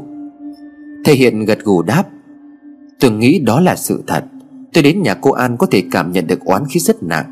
Tuy nhiên có một bàn tay nào đó cố ý che đi tầm nhìn của tôi Tôi không thấy được gì cả. Bà Mừng nói, Vậy sao thầy nhìn ra con tôi sẽ gặp nạn? Là do hộp âm dương của tôi phát ra âm thanh. Tôi chỉ thông qua tín hiệu đó nhận ra anh ta sắp gặp nạn. Chứ không biết chính xác là chuyện gì. Cô Thiềm chắp tay lại thầy Hiện rồi nói Con lại thầy, Giờ chỉ có thầy mới có đủ năng lực để giúp gia đình con. Chúng con đã mất đi quá nhiều người rồi, Con mong thầy từ bi làm ơn làm phúc. Cô mau đứng dậy đi, Người chết quá nhiều rồi, Ân oán này cần phải chấm dứt. Nó đã bắt đầu ở đâu, Chúng ta sẽ kết thúc ở đó. Mọi người chuẩn bị đi, Chúng ta sẽ về nhà lại cô An ngay bây giờ. Cô thiềm đáp Nhà cô An thì gia đình con đã mua lại rồi thầy. Thầy nhíu mày rồi nói, Thảo nào tôi gọi điện về số của cô An mà lại không được. Vậy mọi người biết tìm cô An ở đâu không? Tôi nghĩ là cần người nhà họ khuyên can Và loại bỏ tâm ma của cái vong anh Nam kia mới được. Nếu anh ta cứ cố chấp mang tâm oán như vậy, Mọi chuyện sẽ không chấm dứt được. Mọi người trở về nhà chuẩn bị theo sự phân công của thầy Hiện Canh đàn nhanh chóng được lập lên. Thầy muốn tự tay mình giải quyết tất cả mọi ân oán Của những vong hồn trên mảnh đất oan nghiệt. Nên tự tay thầy phá bỏ bốn lá bùa chấn ma đã làm khi xưa. Quả nhiên chiếc bùa cổng bị phá lên, Chiếc hộp âm dương của thầy rung lên âm thanh chát chúa. Thầy nghe thấy tiếng oan hồn kêu gào thảm thiết, xen lẫn tiếng oán than thương tâm. Thầy Hiền cũng liên tục mấy tiếng đồng hồ, Tới phần gọi vong. Tất cả những người thân trong gia đình của bà Mừng ngồi đàn Tuy nhiên chỉ có duy nhất vong của Tú là nhập vào cô mi. Tiếng thằng bé rảnh rọt nói, Mẹ ơi, bà ơi, con đau lắm. Con không muốn ở dưới này đâu. Đáng sợ, rất đáng sợ. Bà mừng thương cháu khóc lóc hỏi han sự tình, Nhưng thằng Tú chỉ có khóc Thầy Hiện liền hỏi, Vậy con có biết anh trai con, Bố con và chú con đang ở đâu hay không? Con biết, Bố con với chú Trường mới bị quỷ sứ dẫn đi, Nhốt xuống âm ti thành quỷ đói rồi anh Tuấn tới số chết, Nên anh Tuấn theo ông nội dẫn lên chùa. Anh không muốn về nhà nữa. Tiếng của thằng bé nấc lên từng hồi. Bà Mừng vội ôm lấy cháu. Khổ thân cháu tôi, Oan ức quá. Tôi người lớn gây ra mà cháu phải chịu. Thằng Tú liền đáp lại. Cháu muốn báo cho bà nhưng mà không thoát khỏi đây. Bao nhiêu ngày bị nhốt ở đây cháu sợ lắm. May mà nhờ mọi người bây giờ cháu được tự do. Thầy Hiền gật gù nói. Vậy cháu có biết đã xảy ra chuyện gì Mà cả nhà bốn người đều đột ngột ra đi hay không? Thằng Tú ngập ngừng một lát rồi nói, Chú Nam nói là do bố cháu và chú Trường làm hại chú ấy, Nên chú ấy sẽ bắt cả gia đình chúng cháu phải đi theo chú ấy Thì mới hả giận, Quyết không để cho ai sống sót. Cô Thư òa lên khóc, Trời đất ơi, Máu trả nợ máu Ai gây ra tội người ấy trả Cơ sao lại bắt luôn các con tôi đi? Con ơi là con Tuấn, Tú. Sao lại khổ thế hả con? Thầy Hiện liền hỏi, Vậy cháu có oán trách vì chết oan ức hay không? Thằng Tú đáp lại, Lúc đầu cháu hận lắm, Oán lắm. Cháu hận tất cả mọi người, Nhưng bây giờ cháu lại không oán trách. Cháu chỉ mong mình học tập tu luyện tốt, Sớm có ngày siêu sinh kiếp khác. Thầy gật đầu rồi nói, Cháu là một đứa trẻ hiểu chuyện, Cháu nhất định sẽ sớm siêu sinh. Chú Nam có ở đây hay không? Thằng Tú lắc đầu nói Chú ấy đi rồi, Chú ấy đáng sợ lắm. Ngày bố cháu chết Là do chú ấy nhập vào bố cháu, Rồi ép bố cháu phải treo cổ vào cái sợi dây thỏng lọng. Tận mắt cháu nhìn thấy mà cháu không thể làm gì. Bà mừng giận mình lại giận con, Tay nắm thủm thủ vào ngực. Trời ơi, oan nghiệt, Đúng là oan nghiệt mà. Tú chậm rãi kể lại cái chuyện đêm hôm đó.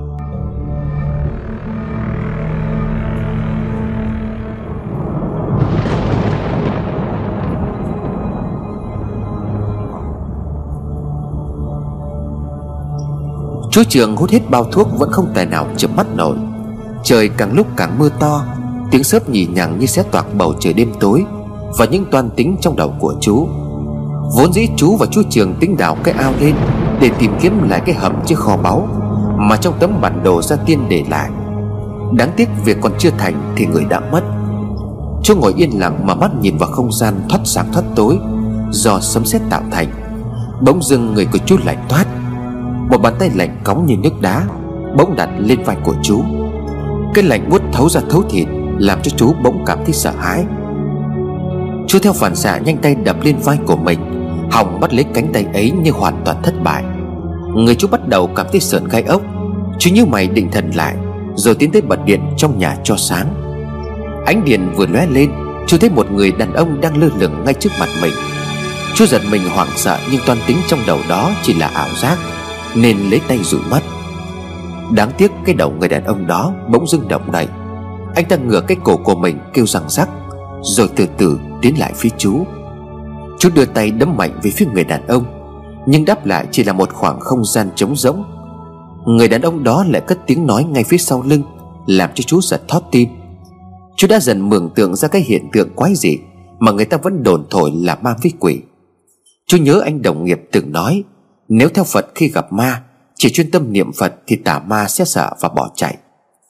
Chú ngày ấy còn cười vào mặt đồng nghiệp, Nhưng bây giờ chính chú lại phải dùng cách ấy Để thoát khỏi ám ảnh hiện tại Người đàn ông ấy lúc thì là khuôn mặt của chú trường, Lúc lại ra khuôn mặt của hai đứa con của chú. Cuộc vườn bắt bỡn cợt diễn ra cả tiếng đồng hồ Không hề ngừng lại. Chú Mạnh mệt nhoài tới tắt mồ hôi, Miệng chú bắt đầu lẩm bẩm niệm Nam Mô A Di Đà Phật. Tiếng người đàn ông bất ngờ vang lên. Tâm ma mà niệm Phật ư? Mày niệm tới chết cũng không Phật nào chứng cho mày đâu.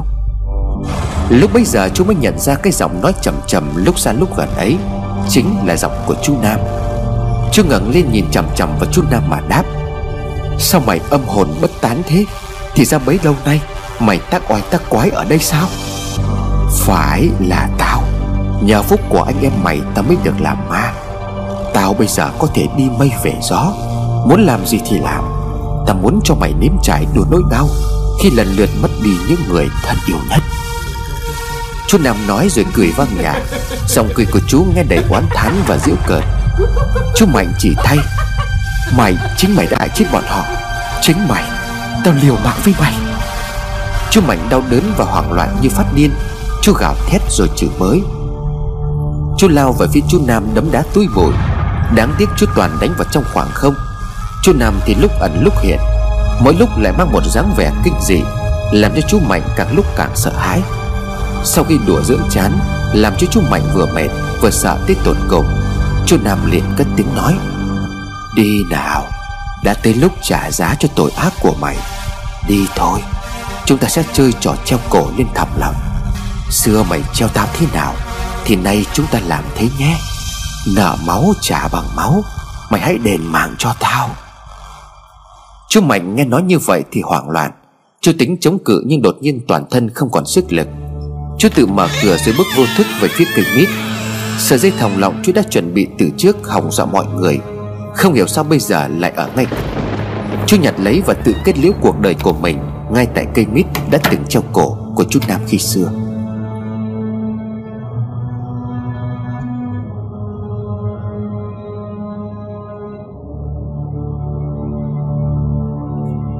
Tú kể đến đó thì ngừng lại vài giây rồi nói tiếp. Đến bây giờ âm thanh và hình ảnh bố cháu dãy ruộng trên sợi dây thòng lọng, Cháu vẫn không thể nào quên được. Cô Thiêm và cô Thư ôm lấy nhau mà khóc nấc. Thằng Tú quay lại nhìn mẹ cũng rơi nước mắt mà đáp. Chú ấy không phải ma bình thường nữa rồi, Chú ấy rất là ghê gớm. Mọi người tốt nhất không nên ở lại mảnh đất này, Vì có thể bất cứ lúc nào, Chú ấy cũng có thể làm hại từng người Từng người một. Thầy Hiền chép miệng rồi nói Ghê gớm cũng phải cản tránh người vô tội, Lại bị tâm ma của vong linh nam đó làm hại. Thằng Tú đáp lại, Mọi người hãy nhờ cô An, Chú ấy thương gia đình nhất định sẽ ngăn cản được chú ấy. Thằng Tú nói chuyện một lúc thì giọng yếu dần, Thể hiện biết nó mệt nên dặn dò nó vài câu, Lấy cái khăn úp lên mặt cô mi cho nó thoát ra. Cô mi bị vong nhập hoàn toàn không nhớ được điều gì. Cô tỉnh dậy mà ngơ ngác khi thấy tất cả đều khóc quanh mình. Thể hiện lên tiếng giải thích. Cháu Tú nó vừa nhập vào cô, Nên là cô không biết chuyện gì. Cô mi liền nói, Chỉ mình nó về thôi sao? Những người khác đâu rồi? Thầy có biết nguyên nhân tại sao mà tất cả lại chết đột ngột như vậy không ạ? À? Thể hiện hít một hơi thật dài rồi đáp lại, Đúng như lời tôi đã nói, Chính anh Mạnh và anh Trường có liên quan đến cái chết của Nam, Nên vong của Nam mang oán hận trả thù. Hiện tại các vong đã được giải thoát, Nhưng mà anh Mạnh và anh Trường gây tội lớn Bị quỷ sứ dẫn đi chịu phạt. Cháu Tuấn theo ông nội vào chùa, Có cháu Tú về nhà báo tin Rồi cũng đi tu đạo để sớm được siêu sinh. Bà Mừng vội hỏi, Vậy các con tôi không thể nào gọi vong lên được hay sao hả thầy? Có hay chăng phải chờ đúng ngày rằm tháng 7 Cửa quỷ môn quan mở thì mới có thể gọi vong lên, Hoặc là xin lệnh âm cho phép họ về nhà. Tôi đã xin lệnh nhưng mà không được, Nên chúng ta buộc phải tìm gia đình của Nam giúp đỡ, Cần giải được nỗi oan hận trong lòng của anh Nam. Mới mong xóa được dễ oan nghiệp chướng của gia đình. Thầy Hiện khuyên gia đình bà Mừng tới xin gia đình cô An tha thứ. Khi nào cô đồng ý thì báo cho thầy. Thầy sẽ sang lập canh đàn giải oán, Cắt dây tang Tại nhà cô An, Cả ngày hôm ấy cô không thể tập trung làm việc gì. Cô thấp thỏm lo âu, thậm chí có chút hoang mang, lo sợ. Cô thắp nén hương lên bàn thờ của chú Nam khấn vái, Thì nén hương tắt ngấm y như là nén hương hôm nào. Linh tính mách bảo cô chuyện chẳng lành nên cô gọi điện cho mẹ chồng Thì nghe tin gia đình bà Mừng đang xuống tìm mẹ con cô có việc gấp. Cô nghe điện thoại xong lại càng hoang mang lo sợ. Hai mẹ con bà Mừng rất nhanh sau đó đã có mặt tại nhà cô An. Bà Mừng xuống xe không đi, Mà quỳ từ ngõ nhích từng chút một vào tận trong nhà. Cô An thấy vậy thì vội chạy tới nâng bà dậy. Dập đầu lại sống cô mà rằng, Cô An, Tôi cắn rơm cắn cỏ tôi lại cô Còn dại thì cái mang. Cái tội này tôi xin gánh nhưng mong cô mở lòng mà giúp chúng tôi qua kiếp nạn này. Cô An sừng sốt nói Bác, bác làm vậy cháu tổn thọ mất. Bác cần cháu giúp đỡ việc gì Thì bác cứ nói. Nhưng mong bác đừng làm như vậy. Bác vào trong nhà ngồi xuống từ từ nói chuyện đã.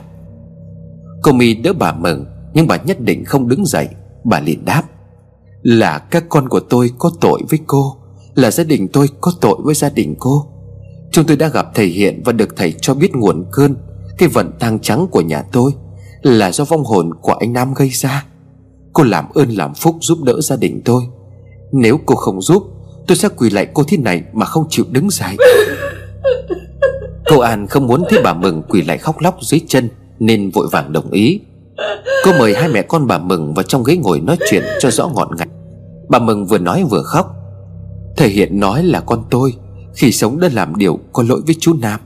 Nên chú ấy oán hận mới tìm cách trả thù. Suốt thời gian qua, Nhà tôi tang nối tang. Hai đứa cháu trai, Hai đứa con trai tôi đều bỏ mạng Ở ngôi nhà cũ của vợ chồng cô. Thầy bảo chỉ có gia đình cô mới có thể khuyên can anh Nam, Hồi tâm chuyển ý, Buông bỏ oán hận mà thôi. Cô làm ơn làm phúc giúp chúng tôi. Cô An nghe mà không hiểu mọi chuyện đầu đuôi thế nào Nên thắc mắc nói, Sao anh Nam nhà cháu lại có liên quan Tới con và cháu bác được? Rốt cuộc là có chuyện gì? Cô My nói lại một lần nữa. Chuyện đến nước này, Chúng ta nói rõ cho nó hiểu nhau. Theo như lời thầy hiện nói, Hai anh nhà tôi không biết đã làm gì Mà liên quan đến cái chết của chồng cô. Anh Nam chết đi mới oán hận và trả thù.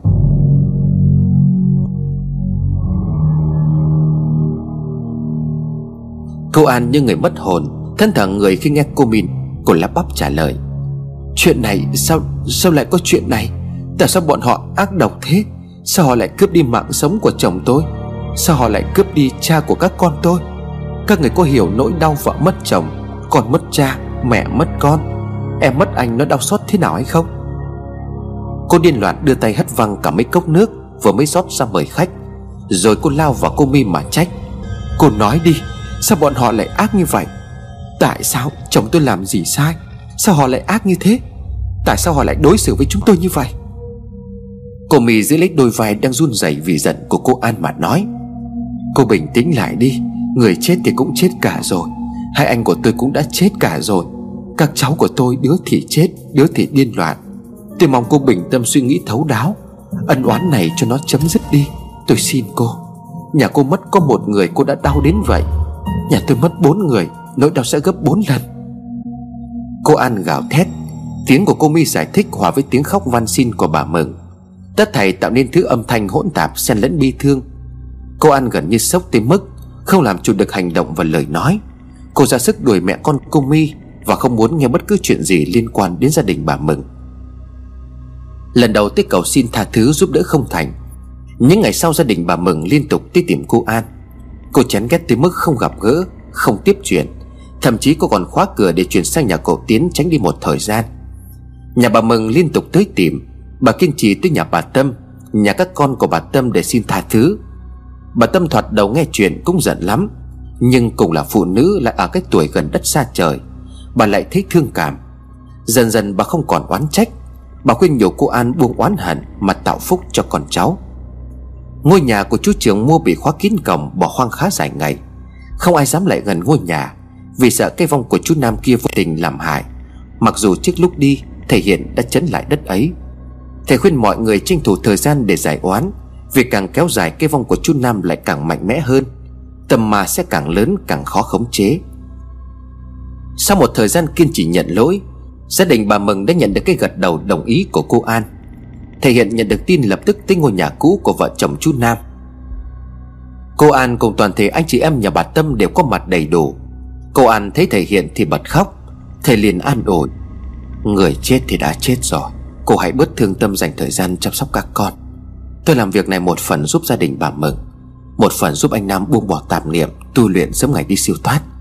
Yêu thương là mong người mình yêu thương Sớm được siêu thoát cô à Cô An khẽ đáp, Con cảm ơn thầy, Chứ con sẽ cố sức khuyên can nhà con hội tâm chuyển ý. Dẫu sao người ác cũng đã đền tội rồi, Con cũng không muốn anh Nam cứ chấp niệm Và tự hủy hoại chính mình. Thầy Hiện làm lễ dung chuông xin lệnh âm dương Để gọi hồn chú Nam về. Thoạt đầu chú Nhất Quyết không xuất hiện. Cô An thấy vậy đứng lên rồi nói lớn. Anh Nam, Em biết anh vẫn quanh quẩn ở ngôi nhà này. Nếu anh không về, tự tay em sẽ đốt cây mít. Em xem anh sẽ đi đâu. Cô An vừa nói dứt lời, Thì chiếc chuông trên tay của thể hiện rung nhẹ.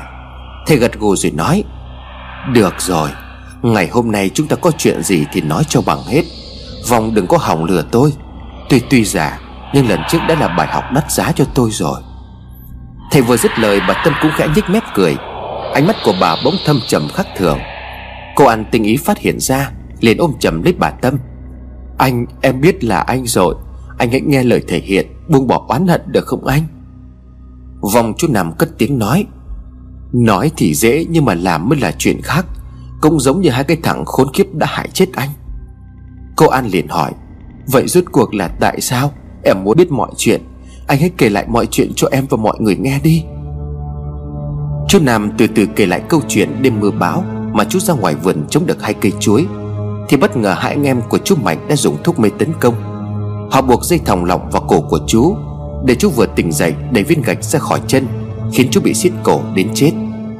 Họ đã lợi dụng mưa bão, Khéo léo ngụy trang bằng chứng giả, Bằng việc thay cho chú chiếc áo mưa Honda mới, Giống hệt chiếc áo mưa mà chú đang mặc. Và biến chú thành kẻ treo cổ tự tử Thay vì một vụ giết người. Cô An nghe chuyện khóc nức lên rồi nói, Tại sao? Nhưng mà cớ sự là do đâu? Tại sao họ nhẫn tâm ra tay giết hại anh cơ chứ? Là do bản đồ kho báu của anh em nhà họ. Anh đã vô tình sang chơi, Phát hiện ra chuyện họ tìm bản đồ cây hầm chứa khối gia tài khổng lồ ấy, Được xác định nằm trên mảnh đất nhà mình. Anh vốn không tin vào cái chuyện kho báu Hay là hầm vàng hầm bạc gì đó, Nhưng họ lại có tật giật mình Muốn giết anh để giữ bí mật của riêng họ. Chính họ giả ma giả quỷ. Mục đích muốn đuổi những ai sống trên mảnh đất này, Sợ hãi mà bỏ đi. Anh chỉ thuận nước đẩy thuyền cho họ một tay, Và thuận lợi cho anh đòi được công bằng cho chính mình mà thôi. Chính Lão Mạnh đã treo cổ anh Lê Kim Mít, Thì anh khiến Lão cũng phải tự kết liễu mạng sống của mình ở nơi đó. Anh thề sẽ bắt bọn họ phải trả cái giá gấp trăm, gấp ngàn lần Những cái tội lỗi mà họ đã gây ra.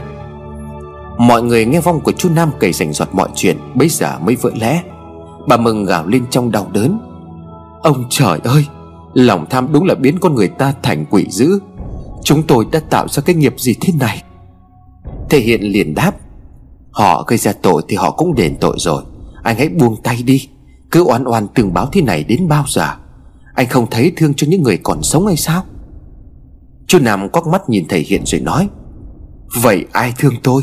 Ai thương gia đình tôi Tôi sẽ không nghe lời của thầy đâu. Tôi phải ở lại đây để bảo vệ gia đình tôi. Cô An liền đáp, Em và các con đã an yên với cuộc sống mới. Mẹ con em chỉ mong anh ở dưới suối vàng được an nghỉ. Anh thương em và các con Thì hãy buông bỏ đi được không? Em thực tâm muốn anh được siêu sinh. Kiếp này duyên vợ chồng mình mỏng. Mong kiếp sau chúng ta được tiếp nối duyên vợ chồng. Các em chú Nam cũng lên tiếng động viên anh trai buông bỏ oán hận, Để sớm được ngày siêu thoát. Chú Nam cường quyết không nghe, Thể hiện dưới chiếc hộp âm dương lên mà nói, Nếu vòng quyết không buông bỏ tạp niệm, Ta sẽ dùng sức lực vào cái thân giả này Để đấu một trận sinh tử. Cái oán này có một phần do ta sơ xuất mà ra, Ta nguyện lấy tính mạng này đánh đổi. Thì mở nắp hộp, Một thứ ánh sáng lọt ra bên ngoài chiếu thẳng vào bà Tâm, Khiến cho vong hoảng sợ. Câu an thương chồng đưa người chắn lấy, Khóc lóc van xin nói, Anh ơi, Em không muốn anh hồn tiêu phách tán. Em muốn kiếp sau chúng ta tiếp duyên vợ chồng. Anh thương em, hãy anh theo thầy đi tu đạo sớm ngày siêu sinh. Vong của chú Nam trong thân xác bà Tâm bất ngờ đứng vụt dậy, Lao thẳng về phía thầy Hiện. Thầy nhanh tay rút con dao nhỏ ra, Cắt một vệt trên tay của mình. Máu của thầy nhỏ vào trong hộp. Vong của chú Nam đột ngột ngã xuống đất, Lăn lộn vài vòng. Chú Đông và chú Bắc đỡ lấy mẹ Vì lo bà bị chú Nam làm bị thương. Cô An quỳ xuống đất. Anh chỉ biết oán hận Trái tim của anh đã biến đi đâu mất rồi. Anh không thương em Thì có lẽ anh cũng không thương mẹ anh sao? Anh làm như vậy, mẹ chịu làm sao nổi? Bà Tâm ôm đầu vật vã rồi ngẩng mặt lên nhìn chằm chằm với phía thầy Hiện Thầy ôn hòa nói, Ta mới chỉ dùng một phần mười tinh lực, Đã làm cho cậu đau đớn không còn sức chống đỡ. Ngạ quỷ ta còn thu phục được, Thì tâm ma như cậu, Ta lại thua cuộc hay sao? Đánh cậu ta thừa sức, Nhưng mà ta muốn cho cậu một con đường siêu sinh. Cậu hãy tỉnh lại đi. Tâm sáng ắt tâm ma Ta tin cậu sẽ làm được Vì cậu còn chút tình thương. Vong của chú Nam từ từ ngồi dậy thở hổn hển, Dường như đòn của thầy Tâm làm cho chú có chút sợ hãi. Chú ngẩng đầu lên đáp lại lời của thầy. Tôi sẽ đi tu, Nhưng tôi muốn tu tại nhà, Chính tại mảnh đất này chứ không muốn lên chùa Theo thầy học tầm đạo. Thầy hẹn gật gù ra vẻ hiểu ý của chú Nam. Cô ản đáp nhưng ngôi nhà này chúng ta bán cho người ta rồi. Nếu anh muốn tu tại nhà, Em sẽ đưa anh về nhà mới. Chú Nam lắc đầu phản đối. Anh không đi đâu hết. Anh mất đi tại đâu, Sẽ tại đó mà siêu sinh. Bà Mừng vội lên tiếng. Nếu cô An muốn quay lại ngôi nhà này, Thì chúng tôi sẽ nhượng lại cho gia đình. Chú Nam nói, Không cần, Tôi chỉ cần cây mít. Mọi người nghe chú Nam nói vậy Thì đều thấy khó xử. Cây mít oan nghiệt đó đã cướp đi mạng sống của biết bao người. Giữ lại cây mít, Chẳng phải lưu lại mối nguy hiểm hay sao? Thể hiện liền đáp, Phá cây mít ấy đi. Thay vào đó mọi người sẽ xây cho cậu ấy một cây hương, Coi như là một ngôi nhà nhỏ Để cậu ta tu luyện tại đất này.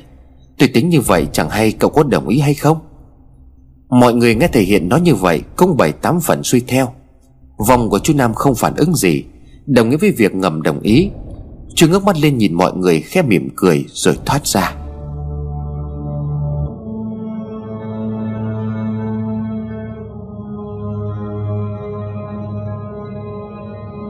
Bà Tâm tỉnh dậy thì mọi chuyện đã được giải quyết ổn thỏa. Cô Thiềm vẫn còn lo lắng chuyện chú Nam sẽ không giữ lời hứa, Giống như lần trước đây đã lừa dối thầy hiền. Nhưng thầy xua tay nói, Cậu ấy chuyển tâm rồi, Nếu tâm ma còn thì hộp âm dương sẽ báo. Tôi thấy chiếc hộp đã trở về trạng thái im lặng như ban đầu. Nghe thầy nói ai nấy đều thở phào nhẹ nhõm. Ngay ngày hôm sau, Cây mít đó đã được chặt bỏ. Lúc đánh gốc cây để dọn chỗ làm móng xây cây hương, Thì thợ đào hiện một đường hầm nằm bao quanh rễ của cây mít. Mọi người tập trung đào và phát hiện ra đó là một căn hầm bí mật Đã bị sập gần hết. Căn hầm ấy chính là cái kho báu mà anh em chú Mạnh đã đi tìm bấy lâu. Đáng tiếc khi đào lên, Bên trong chỉ chứa toàn những đồ sành sứ đã bị vỡ nát. Không còn nguyên vẹn. Thực chất kho báu trong tấm bản đồ ấy Chỉ đơn giản là một chiếc hầm chứa đồ sinh hoạt cũ Của thời đại các cụ để lại. Chiếc cây hương nhỏ đã được xây dựng lên, Chính tại vị trí gốc cây mít cũ. Cô Thiềm vì lo con trai nên quyết tâm chuyển vào Sài Gòn, Tiền thể đón luôn con gái và bắt đầu cuộc sống mới. Gia đình bà Mừng quá đau buồn cũng bán nhà chuyển lên theo con gái trên Hà Nội. Ngôi nhà cũ được cô An và chú Đông mua lại, Chính tay thể hiện đã tới chấn bùa cẩn thận lại trong ngôi nhà. Thầy không quên chất một lá ngay chính diện cây hương thờ cúng chú Nam. Trên các vòng khắc quấy nhiễu chú tu luyện Tìm kiếp nhân sinh. Mọi chuyện trở về nhịp sống thường nhật, Mọi chuyện ma quái tại ngôi nhà ấy cũng biến mất. Và theo thời gian, người ta cũng lãng quên những câu chuyện đau thương quá khứ. Cô An thấy lòng nhẹ nhõm, Chuyên tâm nuôi dạy các con thành người. Gia đình chú Đông vẫn sống tại mảnh đất ấy an yên, Hạnh phúc Và công danh sự nghiệp cũng hành thông và thăng tiến.